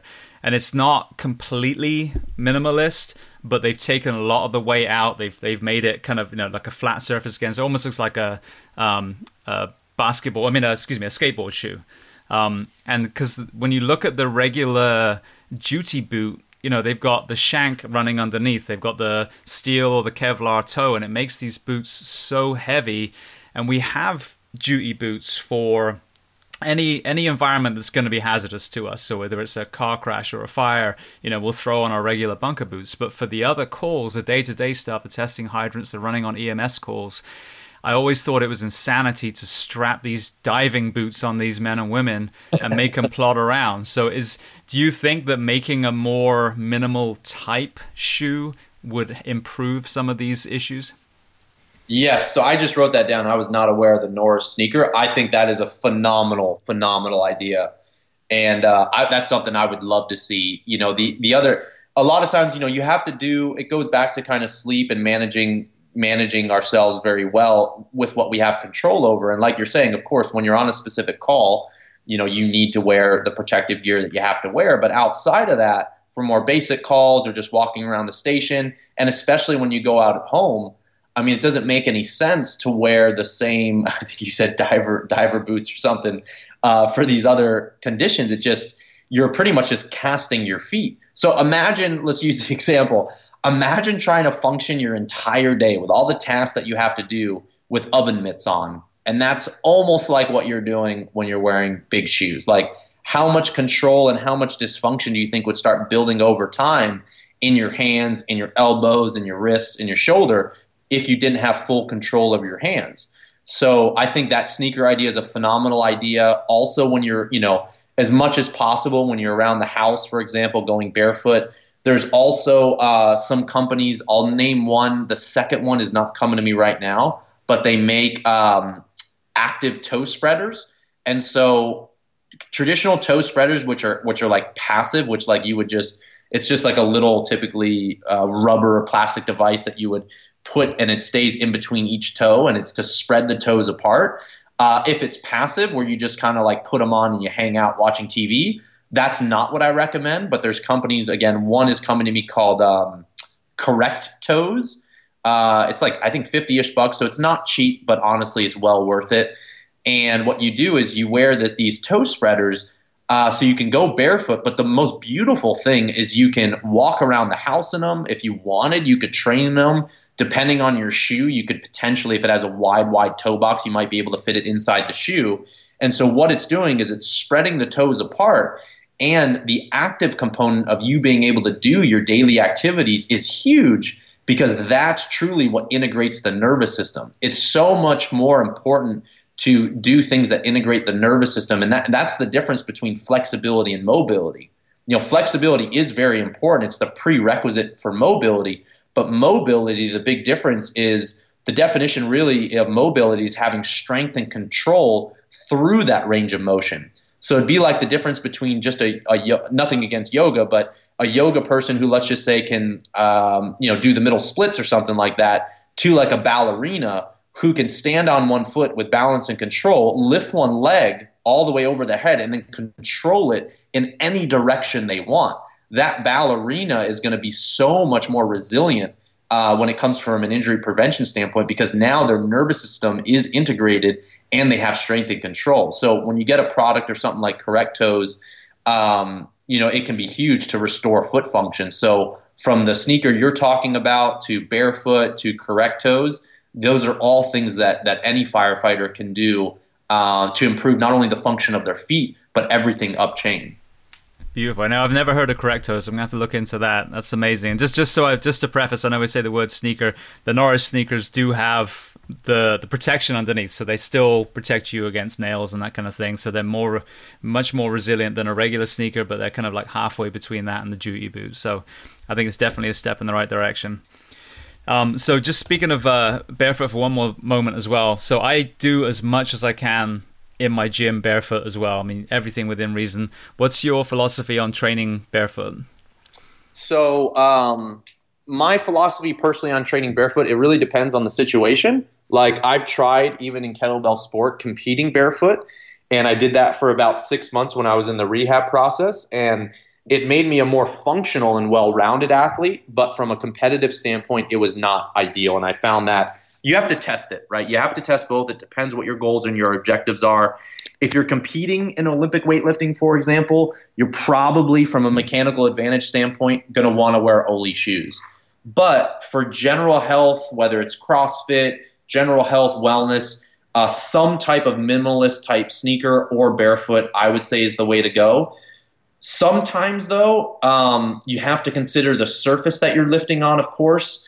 Uh, and you also have to consider the load that you're lifting. So for like max squats, I'm honestly not a huge, huge fan. You can do barefoot, certainly, uh, especially if you have really strong arches and really strong feet. But, you know, when you're doing, for example, a heavy one rep max squat, the, the arch is going to collapse under that load. So having some type of more stable support is going to be more advantageous. So time and place, but for the general person, for the general kind of all-around athlete, going barefoot or minimalist type shoes is going to be the way to go, unless it's like a specific situation or a specific sport where the shoes would be more beneficial. And what I always say is just test it, because, you know, your own experience and how your body feels and, of course, your numbers are going to be the biggest gauge. But at the end of the day, even if you do use Olympic weightlifting shoes or some type of more solid shoes with, if you needed insoles or something like that, uh, the goal would be not to over-rely on it so it becomes a crutch. To use it when you need it, but to make sure that the foot is fully integrated in a day and, and work and training uh, you know, state normally. Brilliant. Yeah, that aligns a lot with, uh, I had Chad Vaughn on the show, um, and he was saying the same thing, like up to about fifty, excuse me, seventy or eighty percent of your, your max when you're training, he'll do it barefoot. And then when you get to the kind of, you know, eighty, ninety Um, percent range, he'll throw on Ollie shoes. And it's funny because once you've trained barefoot for a lot of it, you throw the Ollie shoes on, you're like, wow, this this actually feels amazing now. Yeah. The the other thing that you can do too, and I and I use this with some of my you know my my, my lifters too uh, when when I'm coaching is, let, let's say they're in a competition phase, or you know they they they made the decision you know that they're going to use Olympic shoes for whatever the reason being. That's cool too. Uh, I'll just have them warm up at least for their their their joint mobility warm up, or even just in the first few lifts barefoot, maybe just taking the bar and going barefoot. And just to wake up the feet and excite the feet and integrate the feet in that respect, that can be a great way to do it too. So for example, if in the training session you're going to use Ollie shoes the whole time, just do your joint mobility and again, maybe just take the bar barefoot and then throw the shoes on, and, and you'll be much better set up uh, for just long-term functionality with that type of approach. Excellent. All right, well... And I just got actually, I found the other toe spacer, and it's actually called the Toespacer. Uh, is the other one. So either Correct Toes or the toespacer dot com are the two that I've used. Brilliant. Thank you so much. All right. Well, then one more thing, speaking of, uh, of bare feet before we, we learn about your Cambo experience. Um, I know you've worked with a lot of fighters, and, and back to the Bulgarian bag, I, I agree one hundred percent as far as the application with rotational movement, because you mentioned about picking people up. They never fall in the middle of a furniture-free room. It's normally wedged next to a toilet or in a shower. So, um, you know, and then the same thing with striking. You know, we're trying to open a door. It's usually in some awkward hallway somewhere.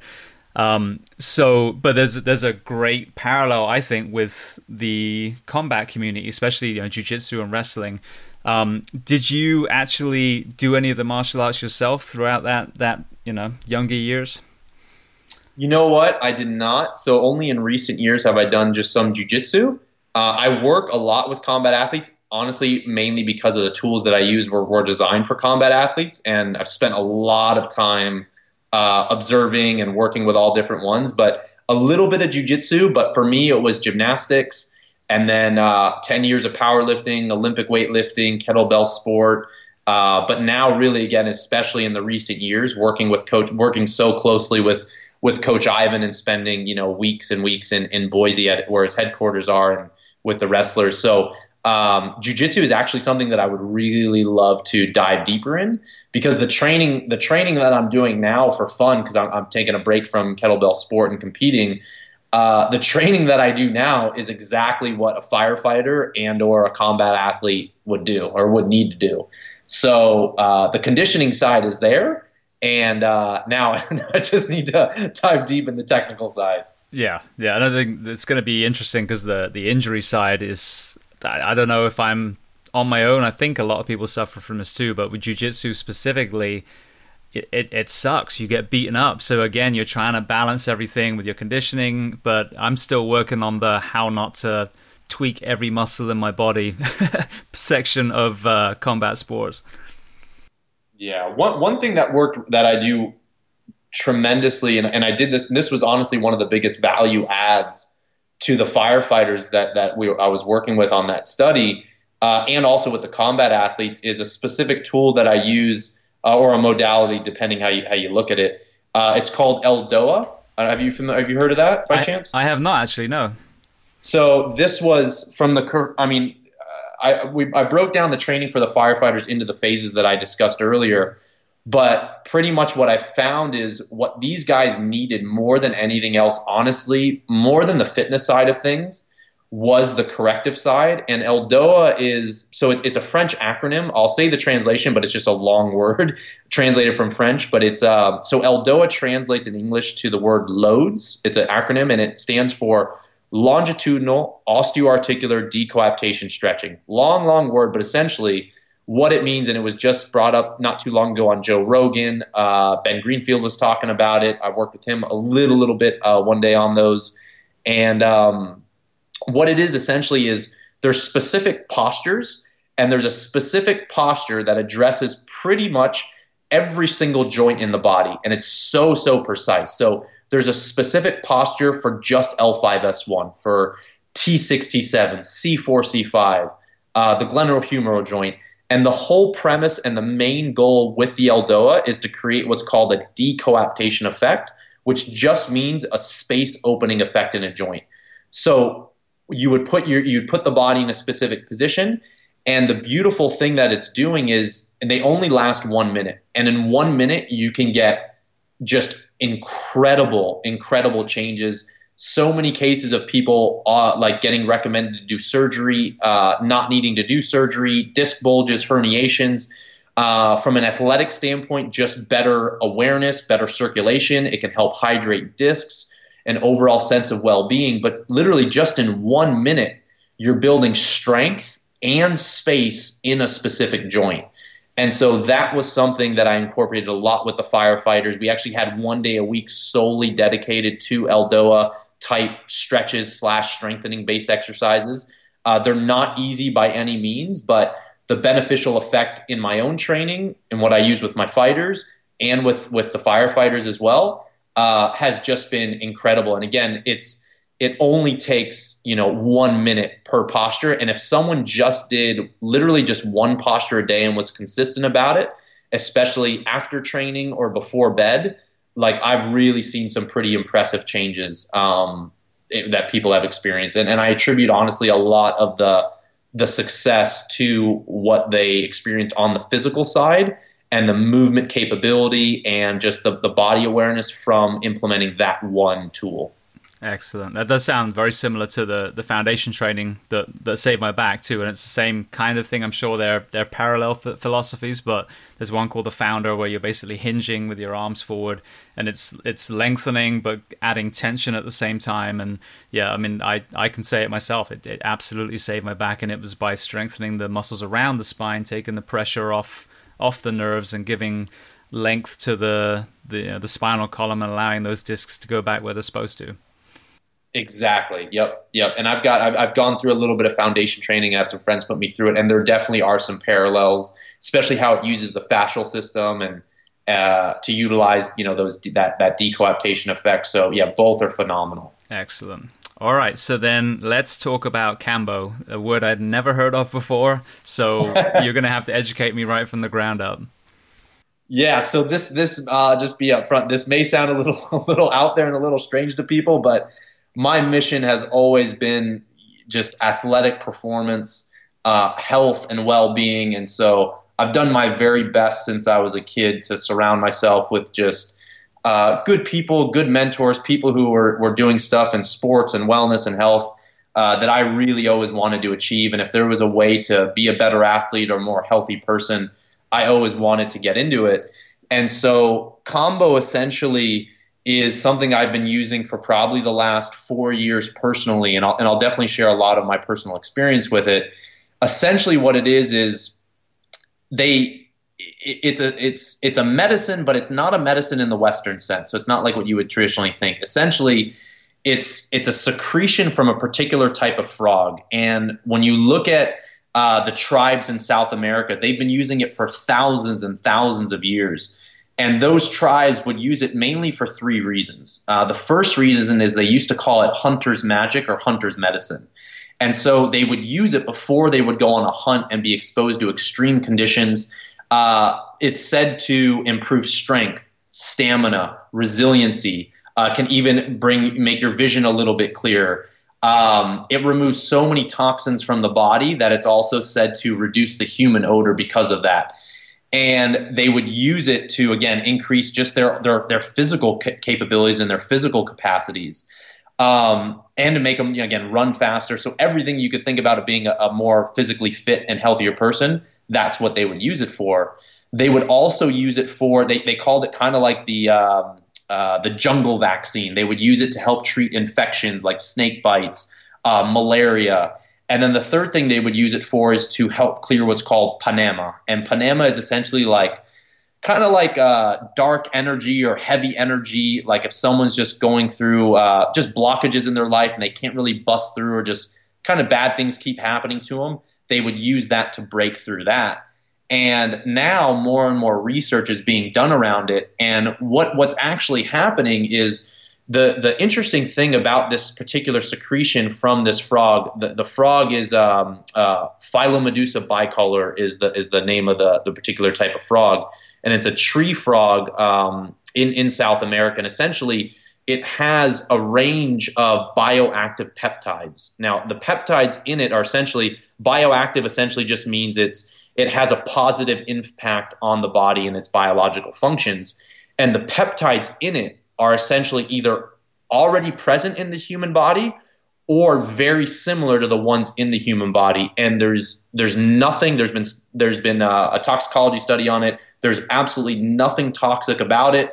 Uh, you cannot O D on combo. It's not illegal. It's not. Uh, some people said thought it was psychoactive. It's not psychoactive, um, and it's really an incredible, incredible physical cleanse for the body. Um, so it can, you can also think like it can it can help balance the immune system out a little bit. And you know, when I first got my first treatment, I literally was blown away because I always tell people like the next day I felt like I could run through a brick wall, like. I felt so vital, um, and there's so the, the properties of the peptides. If you look at them, they have antifungal, anti-parasite properties. Uh, they also have anti-inflammatory properties. There's there's a lot of things that can help with the functioning of of just the body as a whole. And I had gotten so much benefit from it over the years, from just my physical performance and my and my just physical well-being and energy. Uh, my sleep was better. That I was like, wow, I really want to share this with someone, and so. I just got back from like very, very, very intense uh, training for two weeks on on this on this combo uh, kind of frog medicine, if we want to call it that, from the secretion of, of that frog. And essentially, there was no Wi-Fi, really, no cell phone service. Um, we did a lot of treatments, a lot of understanding the science of it, a lot of serving treatments.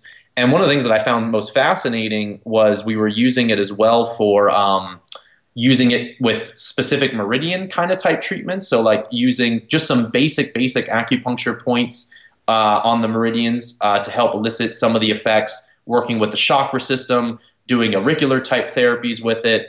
And again, it, it's just been such a helpful tool from a cleansing, detoxing, overall wellness in my own life that I felt really passionate to start sharing it with people. And uh, so that's that's where I was. And so now... Uh, my goal and my dream is to share it with more people. And it's a short experience. It only lasts about twenty to forty minutes.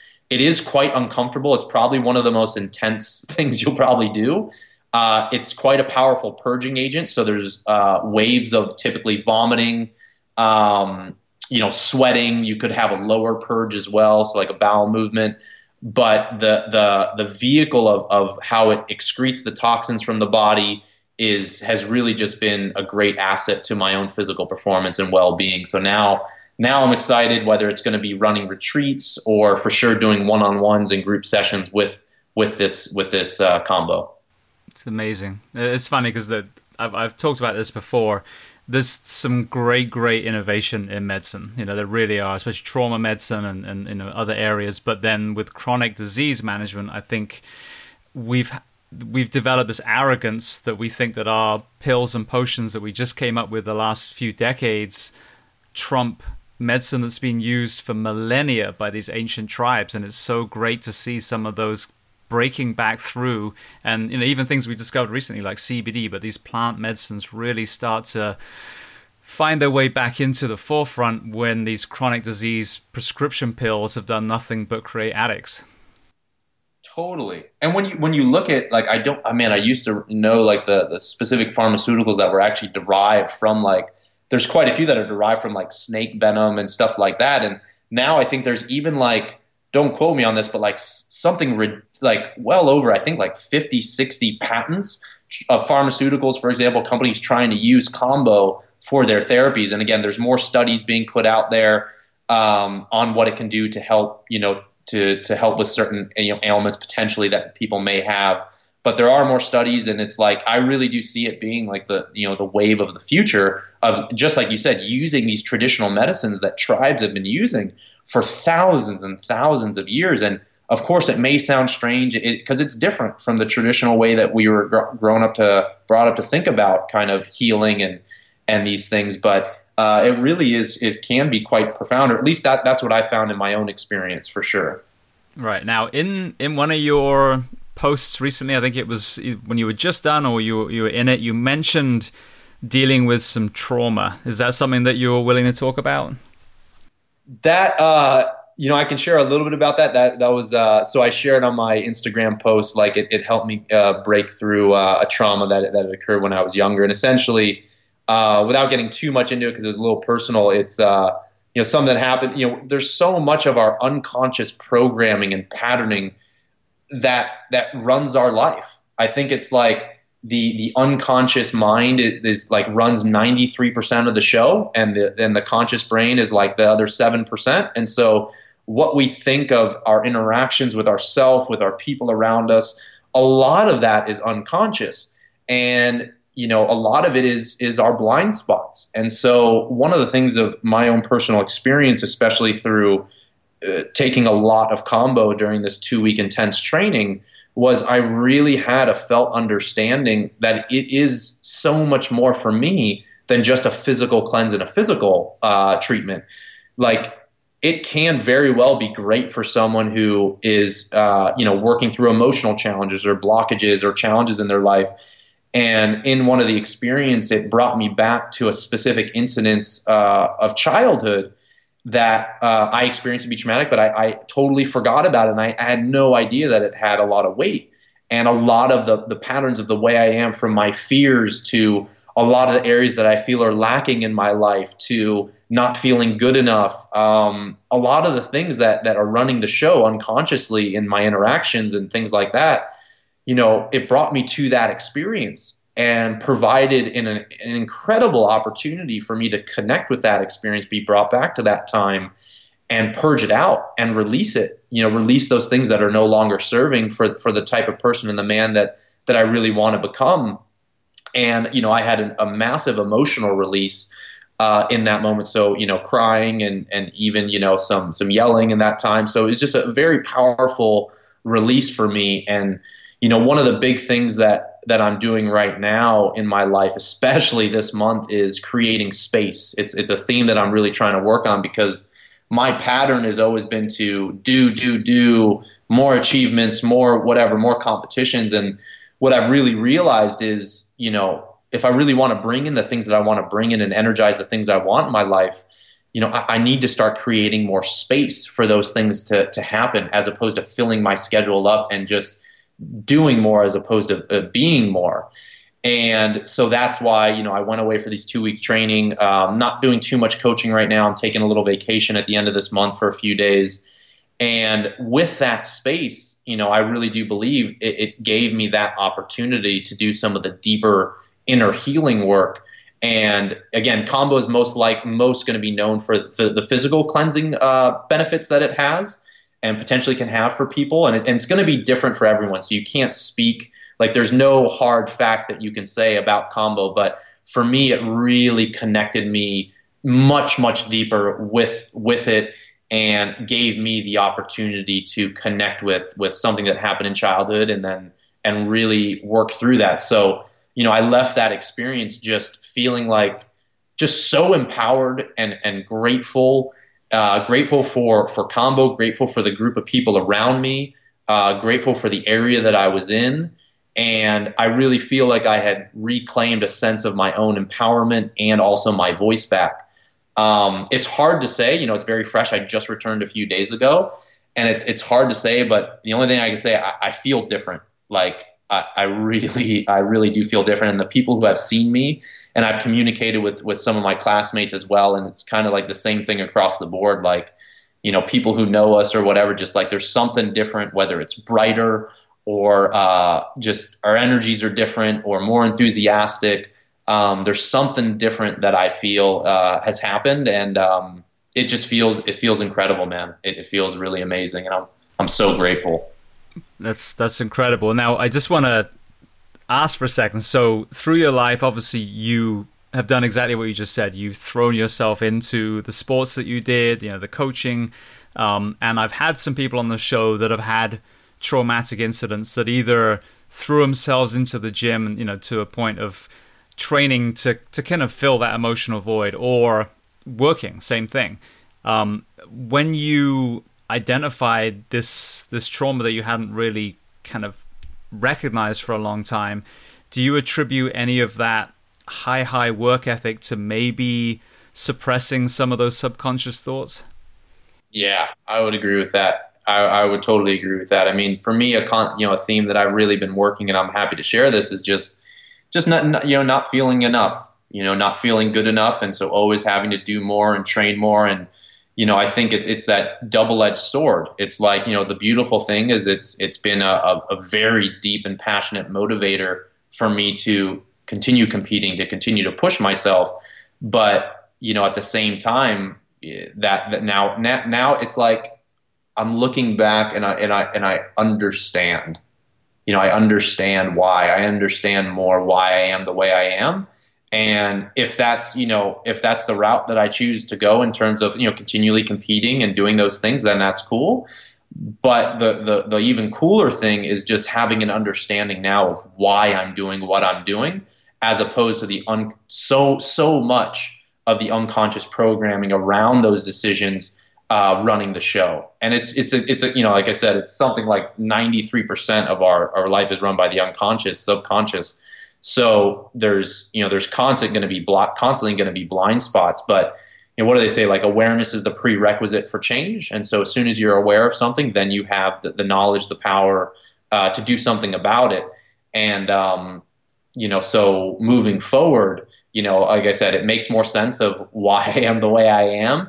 Uh, and if I choose to compete, I would love it to be from, you know, a, a different place. And, and it has been in the last few years, for sure. It's been more holistic body, mind, spirit integration. But uh, if I choose to do something, I want it to be out of out of pure joy and and, and love and uh, passion for what I'm doing and wanting to share, as opposed to feeling lack of or less than. It's just a different energy around creating. Both both can create amazing things. It's just what's the energetic kind of imprint around that that that I feel really can impact not only not only us or m- myself, but all those around me. You know, my friends, my family, et cetera. So uh, moving forward, you know, with that with that awareness, I just I want to just keep being mindful and continually digging deeper, uh, so that I can create new programs and new patterns and, and create space for that as well. Absolutely. Well, this sounds very exciting because you've turned a, a page now. So there's, there's going to be all kinds of aha moments coming up. Yeah, my dreams have been crazy. All right. Well, I want to just hit on one subject quickly before we go to some closing questions and let you go. But um, I'm curious. I know when I when I um, looked at Paul Chek, I saw it seemed like there was um, some kind of plant-based emphasis as far as nutrition. What is your own nutritional philosophy? So, I mean, it's I don't really have a specific philosophy, but I can certainly share like kind of what I eat. So like pretty much it's always a, a whole food based diet. Um, I really support as much as possible local farmers, uh, good quality organics. Unfortunately, the organic label doesn't mean too much today, but you know, farmers market, I also go each year to buy a full beef from a, a local farm, one hundred percent grass fed, grass finished, husband and wife place. So always whole foods, always organic foods. Um, I rotate a lot of my foods as well. So Paul, in his book, uh, How to Eat, Move, and Be Healthy, has an amazing tool in the back of the book called a four-day food rotation diet. And essentially what it is is it's four days. So if you think about like, let's just say Monday through Thursday, he broke down foods based off of taxonomy or family structure. So like as an example, if we just took the proteins, Monday would be – there's a whole list in there. I'll just list a few. But like meats from like the beef, buffalo, lamb family. Then the next day in terms of proteins would be like the bird family. So like uh, turkey, um, uh, chicken, um, stuff like that. Then the next day would be like venison, halibut is in the same family, pork is in that family. Then the fourth day would be like your salmon, your scallops, your shrimp, et cetera. And so what that does is in a healthy individual from mouth to anus, it typically takes about seventy-two hours for a food to enter and exit the system. And so what you're doing on a four-day food rotation is, let's say I ate beef on Monday, I wouldn't come back to that family, maybe not even eat beef, but until Friday. And so what it does is you're giving the immune system a full one twenty-four hour, one day, twenty-four hour break from that food and from that family. And having had gut and digestive issues for many years, um, you know, that's been a huge part of my healing protocol, and it can heal the immune system very well. It increases also the variety of the diet. Um, so I rotate my foods for the, for the, just for the healing perspective of it, for the variety perspective of it, uh, whole foods, organic. Um, And that also lets me not just not overconsume any one protein. So um, I also have worked in a raw vegan kitchen before. So like I've got no dogma around food. I really feel like there's a time and a place, and especially based off of the training that I'm in, that is going to necessitate my macronutrient ratio. So I, I'll never say like a fifty-fifty or a whatever ratio. It's really, really going to depend. And through work, especially, you know, with Paul as my inspiration, developing more of an intuitive approach to eating. So being quiet before meal times and even placing my hands over the food and, and asking myself internally, you know, what should I be eating today, or how much of this do I want? And that relationship with food has been huge, probably the most transformative thing in my life from a nutrition perspective, to where it's less about, you know, being overly consumed with ratios or being uh, a vegetarian or a paleo guy or whatever. It's just good quality food and truly developing a relationship with the food to know what, what I need in that moment. So it's a it's a it's a flex flexitarian approach, we'll we'll call it, um, more than anything. Brilliant. All right, well, I appreciate that, because I mean, it's it. I love all these different inputs. I've had people that have succeeded on the carnivore diet. I've had people that are, you know, plant-based. I'm about to interview James Wilks, who just made that movie, The Game Changers. Um, so, you know, I think that's it. We're all different. We're all different human beings, different stages of health, ill health. And, you know, I think it, like you said, it, it's a, a constantly ongoing thing. So the more people I get to listen to, the more philosophies I get to hear about, you know, I think the the more information there is out there for people to find the right fit for them today, and then maybe transition to something else a few weeks from that. Totally. And, and of course, there's going to be commonalities, like in anything. Like obviously, like sugar is going to be a big thing to avoid, alcohol. Uh, you know, there's there's a, if you're not eating a whole foods diet, if you're eating processed foods, like there's certain foundational things for sure that are, no matter what nutritional philosophy you subscribe to, are going to be pretty much well accepted across the board. But then within that, one hundred percent, it's just depending on the individual. It depends on their genetics. It depends on where they came from. It depends on what their stress is like. It depends on, again, what they need in that moment, and then being not so rigid to know when life changes or whatever it is, when it's time to, to transition from, maybe you get tremendous benefit. I just went vegetarian for two weeks while at this training, and I felt, you know, pretty good. And then I came back, and now I've got access to meat, and, uh, you know, I'm eating very high quality meat. I'm not overdoing it. Not every meal has meat in it, um, but it's what I feel my body needs after taking that break. So there's a time and a place for everything. And if we can, I think the key is to be curious, and the, the curiosity, I think, is the key, and just always being willing to experiment. Uh, I think those are the, the biggest things from a nutrition perspective, and, and other things as well in life. Brilliant. Yeah. And just to go back to what we talked about at the beginning of the interview with with the injury, I think that's that's something that we struggle with as a society at the moment, is to say, well, to think that if you're going to change something, that that means you have to say, I was wrong. And it's not, you know, things evolve. Like you and I, the way we were raised, the way we were told that you're supposed to exercise, the way we were told we were supposed to eat was wrong. Like really, really wrong. So it's okay to be like, okay, you know, we listened to those people, we tried this, you know, I got hurt, okay, now I've changed to this, now I'm going to go down this route. And I think that understanding that life is one constant evolution, and there are going to be changes in your mind, and that's okay, is a very important philosophy for us to to absorb. Mm, yep, we're in, I'm one hundred percent in agreement with that for sure. Right. Okay. Well, I want to transition to some, some closing questions. You've been very, very generous with your time, and I really appreciate it. Um, the first question I always ask, is there a book that you love to recommend to people? It can be about what we've talked about today or something completely different.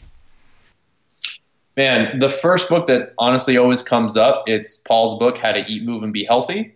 Um, that's usually the first book I always recommend. It's, you know, it was written, you know, years ago, but it's still one hundred percent relevant, and I almost reread it every year. Um, because it has just so many valuable things in it, from nutrition to sleep to training to working in, like we talked about, to creating your own flexibility program. Um, and that that really, I always feel that, like, if people followed that, like if they follow that book to a T, and it helps you decide your own diet, for example, in a questionnaire in terms of where to start on your own health journey, like from a priority standpoint. Uh, if people followed that book to a T, it would pretty much solve about ninety percent of the health-related challenges that most people face. Um, so it, it's really just the foundation for a lot of the work that I do, and is usually a go-to for, for really anyone that I recommend. Excellent. All right. So then the same question, uh, a movie and or documentary? Mm. Man. Uh, so a movie, let's see. I love The Last Samurai. I'm going to have to, I'm gonna have to give it up for that one. Uh, huge fan of The Last Samurai. Um, and then documentary, you know, I, I actually, surprisingly, I actually didn't watch it until fairly recently, just a few months ago. But um, uh, it's the one with the Russian, the doping. Um, oh, God. Um, Icarus. Icarus. That one was just blew, blew, blew my mind. So that's just at the forefront of my mind. I'm sure others will come to me. Uh, but uh, Icarus was just a, as as an as a competitive athlete, as someone who works with athletes, uh, I was just blown away by that documentary and and really enjoyed um, and was shocked watching it. So Icarus, yeah, excellent. All right, I've had that mentioned many times. It was a great, great film. Um, okay, next question: is there a person that you would recommend to come on this podcast to speak to the first responders and military of the world? You know what, um, Paul Chek. If you can get Paul Chek, yeah, Paul Chek would be the, the first person that, that comes to mind. Um, he was also in the, he was a paratrooper in the eighty-second Airborne Division, I know. And he was also on the Army boxing team. He was a competitive triathlete for the, for the Army as well. So, um, and he's just, I mean, he's made his career on solving medical failures and truly has the most holistic approach of anyone I've ever studied. And I've been studying his work for, since I was eighteen. So well over fourteen years. And um, he's really not only been a, a tremendous teacher for me, but uh, being fortunate enough to work with him one-on-one for a few years has just been, you know, a, a tremendous gift. So uh, Paul Chek would be, would be my guy to get on the show for sure. Yeah, no, I, I was thinking I was, if you hadn't named him, I was going to ask anyway. So uh, I don't know if you're able to connect us or not, but I would definitely love to, to try and get him on. I, I will happily uh, set that up. I, I'm pretty sure I can make that happen. Fantastic. Thank you so much. All right. So then the very last thing before we talk about where we can find you and the treat, the retreats that you're planning to do, um, is there anything else that you do to decompress that we haven't discussed? Um, you know, between the working in was has been huge for me because that was the the bridge for me as an athlete to kind of incorporate more meditation type activities. Meditation was something very foreign, strange, and intimidating to me. And then once I learned it from How to Eat, Move, and Be Healthy and from Paul, you know, it was it was movements that I was familiar with, like squatting, for example. And it just, you know, you just stay within the criteria. And it was, you know, I've had some of the, the greatest realizations just from just from the working in stuff. And and any exercise, you can turn any exercise into a working in. That's the beautiful thing. So, um, you know, the working in to seated meditation, which is almost a daily practice. Uh, also a breathing practice as well, so a breath practice. Uh, and then just chilling out uh, has been some of the biggest things. I don't have a T V. That was one of the advice one of my close friends gave to me years ago. He's like, uh, if you really want to take, you know, just your, your life to the next level, your performance, whatever, he's like, throw away your T V. And, of course, with the computer and stuff, if I want to watch any shows, I can easily do that. So uh, not having a T V in my house has actually been a huge thing uh, for me. You know, I find myself doing more meditation stuff or or journaling or connecting with family and friends uh, more so. So th- that, that's been a huge addition for me as well. Excellent. Yeah, I didn't throw away my T V, but I disconnected cable about nine years ago now after my son recited a Q V C commercial to me at about the age of five. So I'm like, all right, we're done. But yeah, but it was, it was, you know, life-changing just that. I mean, I still have the device, but just taking away the constant screaming where you have to actually go and select deliberately something to watch now was, was yeah, totally transformative. So I can imagine getting rid of it completely was another level again. Exactly. Yeah, totally. All right. So then the retreats. So tell me, uh, you know, what you're planning and how people can find out about those. Yeah. So best place to find me. Uh, I'm most active on Instagram. And uh, my, my name on Instagram is Mike dot Salemi, S A L E M I. And uh, website is Mike Salemi dot io, not .com. Um, those are the best places. I'm not so active right now on Facebook, but I plan to start uh, hopefully, hopefully in the new year, may- maybe sooner. I'm not quite sure. but doing semi-private retreats um, with up to even four people. I, I pretty much have built my home to be almost like a mini retreat center um, to where I can run. I don't know exactly what I'm going to call it, but essentially it'll have more of like a, a balanced warrior approach where it'll have combo. We'll do some physical training. We'll do breath work and meditation and, again, working on our own, the stories that we tell ourselves about our limiting beliefs and, and really busting through those. So retreats is something that I'm very excited about, both small, kind of semi-private, private, and also larger that have to do with the combo. Uh, so if anyone is interested, um, you know, shoot me a message on Instagram. Uh, my email is mike at mikesalemi.io. Would love to connect with you on that. And then if anyone wants any kettlebell information or any of that, um, you know, look me up on YouTube. I've done a bunch of videos for other other organizations. And I have a kettlebell program out that covers – there's more information in the program, honestly, than two full-blown certifications on both the hard style and the soft style. Uh, there's over four hundred fifty videos on that, and uh, it's just a tremendous resource. It's not even a course. I would just call it like the most comprehensive resource out there. And uh, you can find it at programs dot mike salemi dot io.